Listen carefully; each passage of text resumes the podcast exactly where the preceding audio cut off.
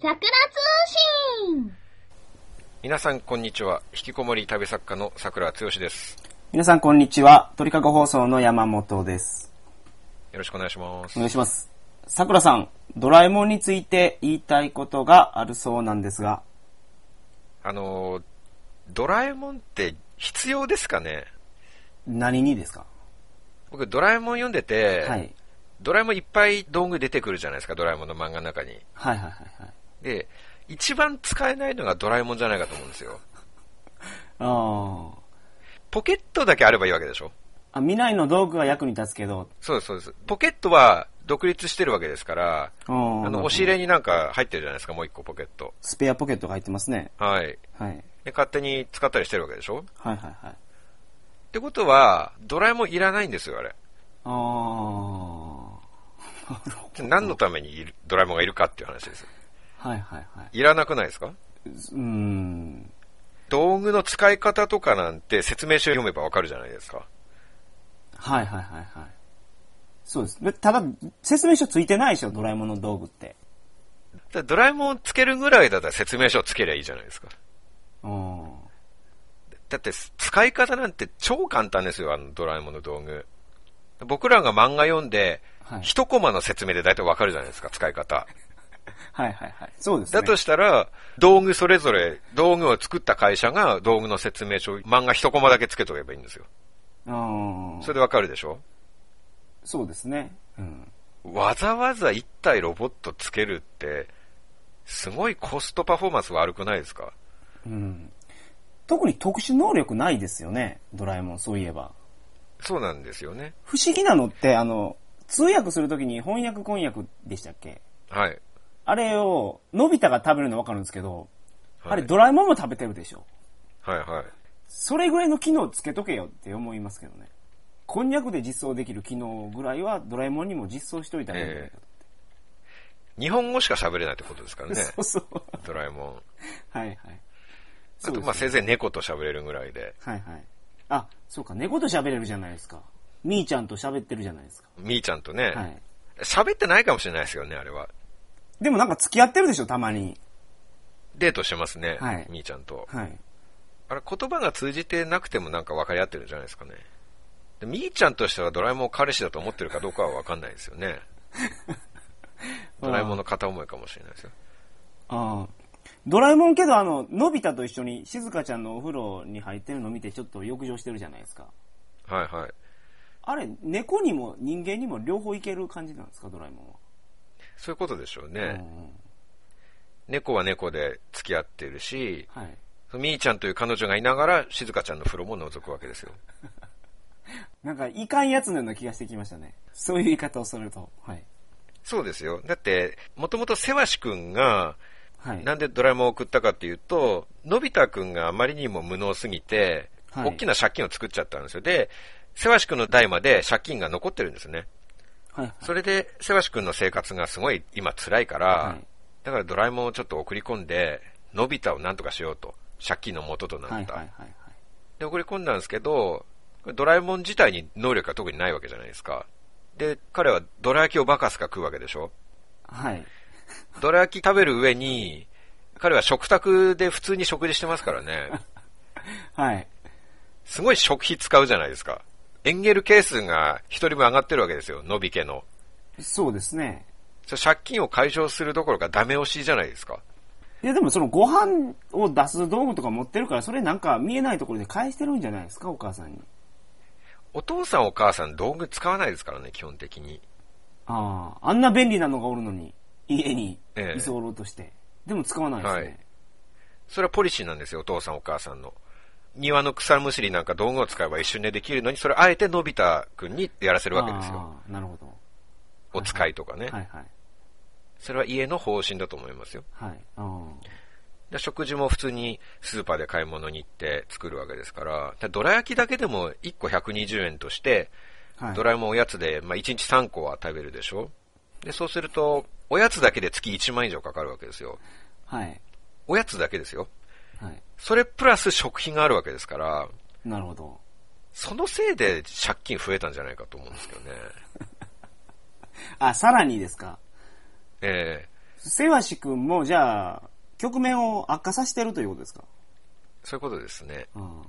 人一人増えるって大変なことですからね。これはこれを聞いてるお父さんお母さんならすごくよく分かってくれると思いますけどね。はいはいはい。普通ね、ロボットっていうのはもっと役に立つ存在なわけですよ。はいはいはいはい。人の行けないところに行くのがロボットなんですね。はい。例えば、宇宙船に乗って、すごい遠くの惑星まで行って、惑星探査するときとか、人を乗せてはいけないところにロボットなら行けるわけですよ。はいはいはい。有人宇宙飛行っていうのは、あのー食料とか温度とかそういう環境を整えることですごい莫大な予算がかかるんですね。はい。危ないし。はい。宇宙っていうのはだいたいマイナス200度以下なんですよ、気温が。おお。すごいなるほど冷たいところなんですね。でそれが本来、ロボットだったらそこを耐えられるはずが、ドラえもんって寒がりなんですよ。そうですね。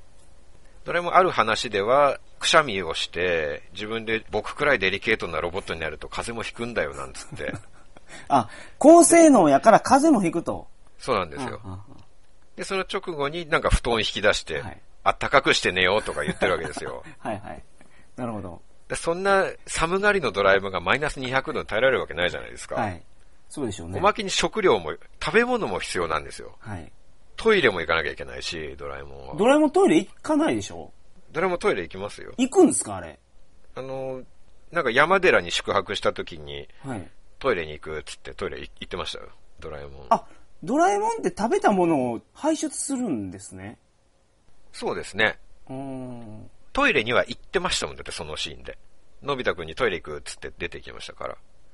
その、排出してるところは描かれてたんですよ、それは。小便器に立ってはい、向こう向いてるシーンは出てます。その、さすがにその出てるシーンまで は書かないですけどね、それは少年漫画ですから。はいはいはいそれで言うと本当にしてたかどうかわからないんですね。立ってたことまではもう確実やと。はいはい。トイレに行くっつって出て行って立ち小便の体制をしてたら、それはもうしてるでしょう。本人なんですから、トイレ行くっていうのは。少なくとも食料が必要で、それはそうです。はい。さらに寒さにも弱いんですよ。はい。まあ、例えば、他には災害現場とかでロボットは大活躍するわけじゃないですか。はいはいはいはい。火の中とかね、あー瓦礫に飛び込んでいって人間を救助するっていうのもロボットの役割ですけど、はいはいはいドラえもんにじゃあこの火事の中に飛び込めって言っても泣いちゃうでしょ、ドラえもん。そうですね。温度とか感じるわけですから、はい。暑いのとか痛いのダメですからね。うん。山寺の回なんですけど、はい。好きですね、その回。はい。その山寺で、ドラえもん蚊に刺されてピシピシ叩いてましたからね。カニも、カニも 弱い。刺されると。はい。はい。で、やっぱり僕くらいデリケートなロボットになると蚊が刺すんだよって言ってるわけですよ。デリケートなロボットっていうのはつまり役に立たないってことなんですよ、結局。あーあまさか蚊に刺されたぐらいでダメージを受けるやつがね、ーはい。火事の中に飛び込んでいけないでしょう。まあ、その点でちょっと、ドラえもんのなんか有効利用の方法というか、ドラえもんの活用方法がないかっていうのはちょっと考えてはみたんですけどね。はい。で今のままだと、結局みんなドラえもん欲しいっていうのはよく言いますけど、はい。それはドラえもんが欲しいんじゃなくて4次元ポケットが欲しいっていうことになっちゃうんですよね。なるほど。ポケットのないドラえもんはいらないっていうことになあるんーで、 はいはいはい。じゃあ、まあ、ドラえもん何ができるかという話なんですけど、はい。まあこっちは養わなきゃいけないわけでしょ、ドラえもんが。ドラえもんが来たら。まあ、どう見ても働いてないですもんね、ドラえもん。そうそう。で、もし、ポケットのないドラえもんがはいうちに来たらっていうことで、はいはいポケットはないとしましょう。はい。だから道具もないんですよ、何にも、はい。で、そのドラえもん、ポケットなしのドラえもんが来たとして、はい。ドラ焼きもバカスカ食うし、食費も使わなきゃいけないから、はい。できれば働いてほしいわけですよ。ドラえもんに。ええはいで、まあ、言葉は喋るから、はい。人間に近いとこもあるわけでしょはい。なんとか稼いでもらいたいと思うわけなんですけど、はい。はい。はいちょっと冷静に考えて、なかなかできるバイトとかがないんですよ、ドラえもん。まず、レジ打ちとか無理じゃないですか。手が。指でかいから。はい。絶対間違えるでしょはい。あと、お皿とか持てないと思うんですよね、うまく。でファミレスとかでウェイターやろうとしてもなかなか難しいんじゃないかと。ああ。ファミレスって3枚4枚お皿持たなきゃいけないですから、片手で。はいはい。でかといって、その、調理側に回ろうとしても、あの体型ではなかなか厨房にも入れないと思うんですよね。まあ、厨房に猫入れたらダメですからね、基本的にね。まあそういうことですよね。衛生面でも良くないですもん ね。それは確かにおっしゃる通りですよね。は。はいいははいいだから厨房に入ってネズミなんか出たら大変なことになるわけじゃないですか。そう。そういや、ネズミ出てきたらパニックになりますもんね。店ごと破壊しようとします。はい、はい、はい。すごい爆弾持ってますからね、ドラえもん。いざとんだ。あ、でもポケットがないからそれは大丈夫なんだ。はい。大パニックになるけど、爆弾とかは出せないんですね。ポケットがなはいい、かたら。だ、ガラス戸とか突き破っていきそうではありますけどね。あ、そうですね。はい。客席通って、そうそうそうそう。ガラス突き破って逃げていくって いう。それぐらいのパニックを起こしますから。ネズミみたいでなす。ね。うん。ちょっと飲食現場に入れるのは、ちょっとリスクが高いでしょう。無理ですよね。はい。あとは、外見的特徴、まあ、動物みたいな外見してますから、はい。例えばディズニーランドに行ってお、なんか、一個のキャラクターとしてはい働くっていうのはいいんじゃないかはとは思うんですけど、ただ、ちょっと彼の場合は、ディズニーのそのパレードの激しい動きにはなかなかついていけないんじゃないかと思うわけですよ。っていうか、ミッキーマウス見たらもうパニック起こすんじゃないですか。ああ、そうですね。まず、大パニックです ね、ミッキーを見たら。ミッキーマウス見ても、あの、ミニーマウス見てももう、気狂うんじゃないですかね。逃げ出しますね。はい。お客さんを蹴散らして。 そうそう。ディズニーランドって、まあ、主役ミッキーですからね。そこはもう、その、ここで働け言うても、もう絶対嫌やって言うと思いますよ。無理ですね、それはね。ネズミがおるやないか、と。いやディズニーも無理だと。いうことですよね。はい。そうですね。なんか夜間警備員とかやろうとしても、まあ、ネズミ怖がるし、お化けとか怖がるから、ちょっと無理ですから、お化けも怖がりますね、そういえば。はい。ねえ、山寺でお化け怖がってましたからね。で結局、まあそうするとニートになっちゃうから、家計にダメージを与えるだけなんですよね。せいぜいティッシュ配りとかならできるかもしれないですけど、はい。例えば新宿の高架下とかでキャバクラのティッシュを配るドラえもんの姿っていうのを想像するとちょっと悲しくないですかあなんか、なんか、落ちたなっていう感じがしますよね。見てられないですよね、見てられなちい。ょそっれた、確と。かにそのです姿は、はいえー猫カフェっていう手があるんじゃないかとは思うんですよね。猫の一員として入るってことですか一応、本人としては猫を主張してるわけじゃないですか。はい。まあちょっと実際リアルに想像すると、それも場違いな気はするんですよね。癒されるかどうかっていう問題があるんですよ、まず。ドラえもんがお客さんを癒せるかってことですね。はい。他の猫たちは、まあ、ニャーニャーと可愛く来るんですけど、はい彼は言葉喋りますからね、こんにちは、僕ドラえもんですっつって入ってくるわけでしょ、しかも結構説教臭いですしね。そうですね、言葉喋る上にお客さんに説教しますからね。ダメだな、君は、とか。君こんなとこ来てるけど宿題やったのっていう。はいはい。で、抱っこしようとしても体重129キロですから、彼は。なかなか膝の上に乗せられないですからね。はい。で子猫ならまだしも、ドラえもんってもう立派な大人じゃないですか。はい。子供じゃないですからね、もう彼は。え、なんで子供じゃないですか、ドラえもんは。ドラえもんもう大人じゃないですか。もう5年ぐらい前にドラえもん声変わりしてるじゃないですか。あ、 あ、それなんですか信代から他に変わったってことです。はい。あ今誰だっけ今なんとかちゃんに。あ、はいはい。なんか、葉っぱとか、そんな名前だったと思いますけど。ハッパちゃんバニラちゃん何でしたっけわさびちゃんじゃないああ、そうそう。それですわさびちゃんですね近かったですね。はい。惜しいです ね。葉っぱ、うん、わさびは根っこじゃないですかあまあ、そうですけどどっ。ちかっていうと。はい。つながりはありましたね。はい。でも声変わりも終えて立派な大人になってると。大人で。でも見た目も本人は猫と主張してますけど、お客さんとしては、なんで猫カフェなのにタヌキがいるんだっていう話になるわけじゃないですああ、か。狸って言うとまた怒りますからね、ほんで。そうですドラえねもん。扱いが難しいんですよ、彼は。プライド高いから。 やりづらいですよね。うん。だそうすると、当然不人気になるわけでしょ、その猫カフェでは。あ指名が来なやっい。ぱり、そうですね、しまあ、指名システムは猫カフェにないですけ ど、はい。ただお客さんが他の猫たちと戯れてる時に、ドラえもんは人気がないから、部屋の隅で誰にも相手にされずにポツンと座っているだけでしょう、きっと。はい。これも寂しいじゃないですか。あーまあ、一つ可能性を感じるのは、僕南米に去年行ってたんですけど、はい。ま、マヤ文明の予言の世界滅亡の謎とかを探りにはいはい南米に行ってたんですけど、はいその時、南米でもドラえもんやってまして、はいはい。南米のドラえもんはスペイン語喋ってたんですね。なるほど。で、中国旅してたんですけど、その時、もう中国でドラえもんやってて、中国のドラえもんは中国語喋ってたんですよはいね。はいはい。で意外と彼は各国語喋れるんじゃないかと思うんですよね。で、通訳の仕事がもしかしたらできるかもしれない。いやー、どうかな。でもその時、のび太もスペイン語喋ってませんでした喋ってました。ジャイアンもスネ夫もスペイン語喋ってました。そうでしょってなると、あれ全員が翻訳こんにゃく食べてるんですよ。スペインであは。、そうか、あれ、翻訳こんにゃく食べたから、はいスペイン語とか中国語喋るんだ。そうです、そうです、そうです。じゃあ、もともと今ポケットがなかったらっていう設定だから、 じゃあダメですね。道具使えないんですから。ね はい。あじゃあ翻訳こんにゃくがなかったらもうドラえもんは日本語しか喋れないと。うん。そうか。じゃあ、もう道具がなければ結局役に立たないってことじゃない ですか。ドラえもん。うん、なんか、なんか本当そういう結論になってしまいそうで怖いですね。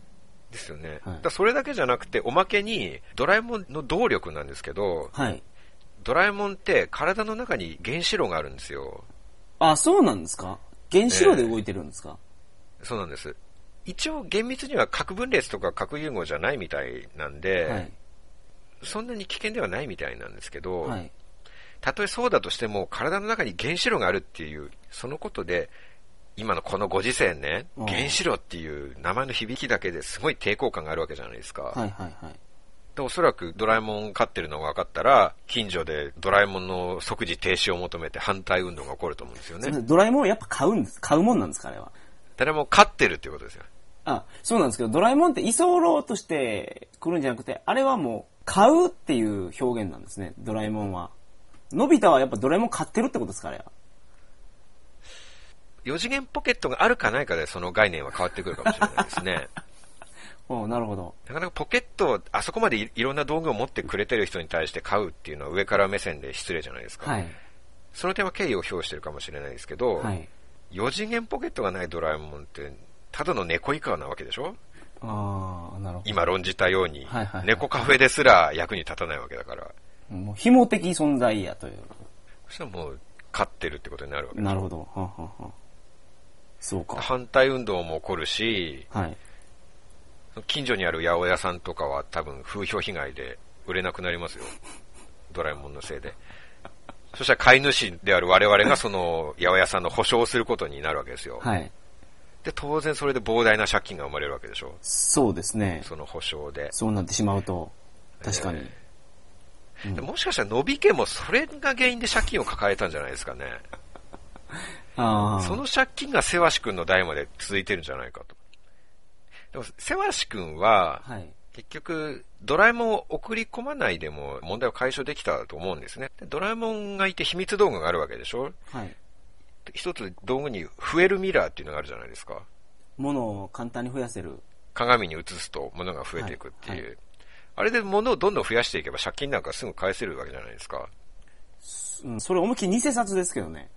あれ、お金はダメなんですよ。あの、左右反対になっちゃうから。ああ、そういうことです鏡に映すから、えー左右逆になっちゃうから、印刷が。お金じゃない何かを増やせばいい。そうじゃがいもを増やして売ればいいってことですね。なんすか、その地味なやり方。もっと、だから、金塊とか増やせばいいんですよ。ああ、なるほど。あ、そっちの方が早いですね。金塊とか、あと、はいはい。ちょっとジュエリーショップに行って、ダイヤの指輪ちょっと付けさせてよとか言ってもらって、それを増やせばいいわけですよ。ああ。一瞬でしょなんですか、じゃがいもって。どんだけコツコツやるんですか、じゃがいも増やして。借金返せますか、じゃがいも増やしたぐらいで。いや、それは返せるでしょ、いつか。じゃがいもであっても。歩みの一歩一歩は短いかもしれないですけど。 1個2円3円の収益ですよ、じゃがいも売 って。いつになるんですか、あー返すの。はい、はい。じゃがいも増やして借金を返すためだけに、せわし君の人生は終わりますよ、そしたら。ああ、なるほど。あ、だから過去にいかんでも、それで増やせるよと。それであっさり解決ですね。未来でね、ええもうすべて解決できると。もう一つ、その嘘本当っていう道具があるんですけど、ご存知ですかああ、あの、言ったことが、ほんま本に当にある。はい。お父さんがスーパーマンやったらって言ったら、そうです。親父ほんまスーパーマンになりましたからね。およく覚えてますね。はいあ。の、うちのパパは素手で石を割れるんだぞって言ってジャイアンに言っ ちゃって、それでじゃあ見せてみろって言われて、どれも泣きついたんですよ。はいで、そのくちばしつけて、お父さんは石を素手で割るんだって言ったら、本当にお父さん出てきて割っちゃったんですね、石を。うんあれね、あれ出したらダメやと思うんですよ。僕、禁断の道具やと思うんですよ。でも、あれで全て解決するじゃないですか。あれだって言ったこと全てが現実になるとしたら他の道具いらないですもんね。まあ、そういうことですよ。あれともしもボックスは僕はもう使ったらいかん道具やと思いますよ。まあ、もしもボックスはあれ、パラレルワールドだから、本当の世界で変わるわけじゃないんですよね。そういう世界が同時に生まれるっていう話ですから。ああ、魔界大冒険ってそんな話がありましたね。はい。はい。だから根本的な解決とは若干違うんですけど、その嘘本当はもう万事解決するんですよね。ああ、なるほでど。それつけて借金がなくなるって一言言えばいいんですよ。それならもう、金塊とかダイヤを増やすまでもなく、ましてやジャガイモを増やすまでもなく、一瞬で解決するじゃないですか。でそれが、もしも、なんて言うんですか。もしもって言わなくていいんですよ、その嘘本当あ、は。そうか。 もしもじゃない。あ、もう、はいその嘘本当はもうつけとくだけでいいんはでいすもん。ね。つけて、僕は俺、がジャガイモ2億個持ってたらとか言えばいい。だから、じゃがいもをやる必要ないじゃないですか、もう今更。そこでもなんでじゃがいもを増やすんですかはい。いや、2億個あったらそれは1個1円で売っても2億円ですよ。じゃあ2億円あったらって言えばいいじゃないですか、それ。ああ、まあまあ。じゃがいも経由でないとダメなんですか、それは。なんで全部じゃがいもを経由しなきゃいけないんですか。なるほど。だから僕は借金がなくなるって一言言えばいいんですよ。ああ、はいはいはい。だそれが、セワシ君は思いつかなかったんですよね。だそれはやっぱり、のび太君の子孫だからバカなんですよ。うん。はいそんな簡単なことが思い浮かばないっていうのはね。はいはい。だ借金なくすどころか、その嘘本当使えば世界征服もできますよ。うん。この宇宙を自分のものにすらできますからね。もう神の力を手に入れたらもう同然やと思います。言ったことがほんまになるんですから。そういうことですね。そう、わざわざドラえもんを200年前に送るって遠回りですよ、すごい。なるほど。まあ、ちょっと、なんか今日はドラえもんの悪口を言う感じになっちゃいましたけどね、なんか。はい。ちょっとドラえもんという個人名を名指しで悪く言い過ぎたかもしれないですね。P 入れてもいいかもしれないですね。ドラえもんにですかはい。個人名ですから一応、P を入れ。あーて。いいんじゃないですか小学館もそんなに怒ってこないと思いますよ。大丈夫ですかねはい。まあけど、なんだかんだ言って、桜さんがドラえもん大好きやってるのは、伝わりあ、ました。伝わりましたかはい。あ、よかったです。それなら、愛情が伝わったとすれば。すいません、僕、こういう形でしか愛情を表すことができないんですよ。なんか、はいい。つも誤解されるんですけど、いろんな人に。はい。怒ってるんじゃないかってすぐ言われるんですけど、なるほど。僕はいが怒ってるように見えるっていうことは、あなたを愛しているっていう意味ですから、はいはいはい。その辺をぜひ皆さんご理解いただければなと思うんですけど。そうですね。はい小学館の皆さんも、ぜひなんか、きつい旅行機書かしたいなとかいうのがあれば、桜さんをご指名いただければ。ドラえもんの小説とか書きます。ああ、いいっすね。ドラえもん。ドラえもんと桜さんが一緒に旅行する話とかです。あ、いいですね。はい。道具ないんですよ、でも。いやー、道具があるドラえもんと一緒に旅したいですね。かなり楽になると思いますよ、そしたら。けど、それやったら、まあ、桜さんの本としてはちょっとインパクトが、ね、やっぱ道具なしのドラえもんと、ソマリア行くとかですよね。あーかなり標的になると思いますよ、ドラえもん。目立ちますから ね。僕はドラえもんが道具持ってないの知ってますけど、ソマリアの海賊とかは、ドラえもん見たら、きっとあいつ秘密道具持ってるぜと思うわけじゃないですか。はいはい、はい。めちゃくちゃ標的になりますよ、それ。なるほど。ドラえもん手に入れれば世界征服できるわけですからね。うんもろとも僕まで標的になるじゃないですか。あ、ドラえもんは生け捕りにするけど、その横におるやつは、殺してし殺ましえってもええやてろと。なるわけじゃないですあか。あ、なるほど。で道具持ってませんってちゃんと書いといてほしいですね、ドラえもん。 顔とか後頭部とかいろんなとこにはい。書いてほしいですね。はい。でちょっと今日ドラえもんについてっていうテーマだったんですけど、本当にドラえもんの話しかしなかったので、はいもっとあの秘密道具の話とか、ぜひあの次の機会にまたテーマを設けそうですて話をしたいと思いますが、はい。とりあえず一旦今日はこれでスッキリしました。はい。すいません。そうですか。それでは皆さん、また来週。さようなら。さよなら。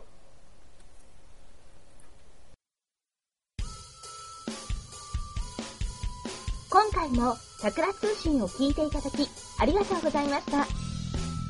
さくらつよしおよびさくら通信の最新情報は、さくら通信ウェブサイト www. さくら通信 .com にてご確認ください。それでは皆さん、明日もお仕事頑張ってください。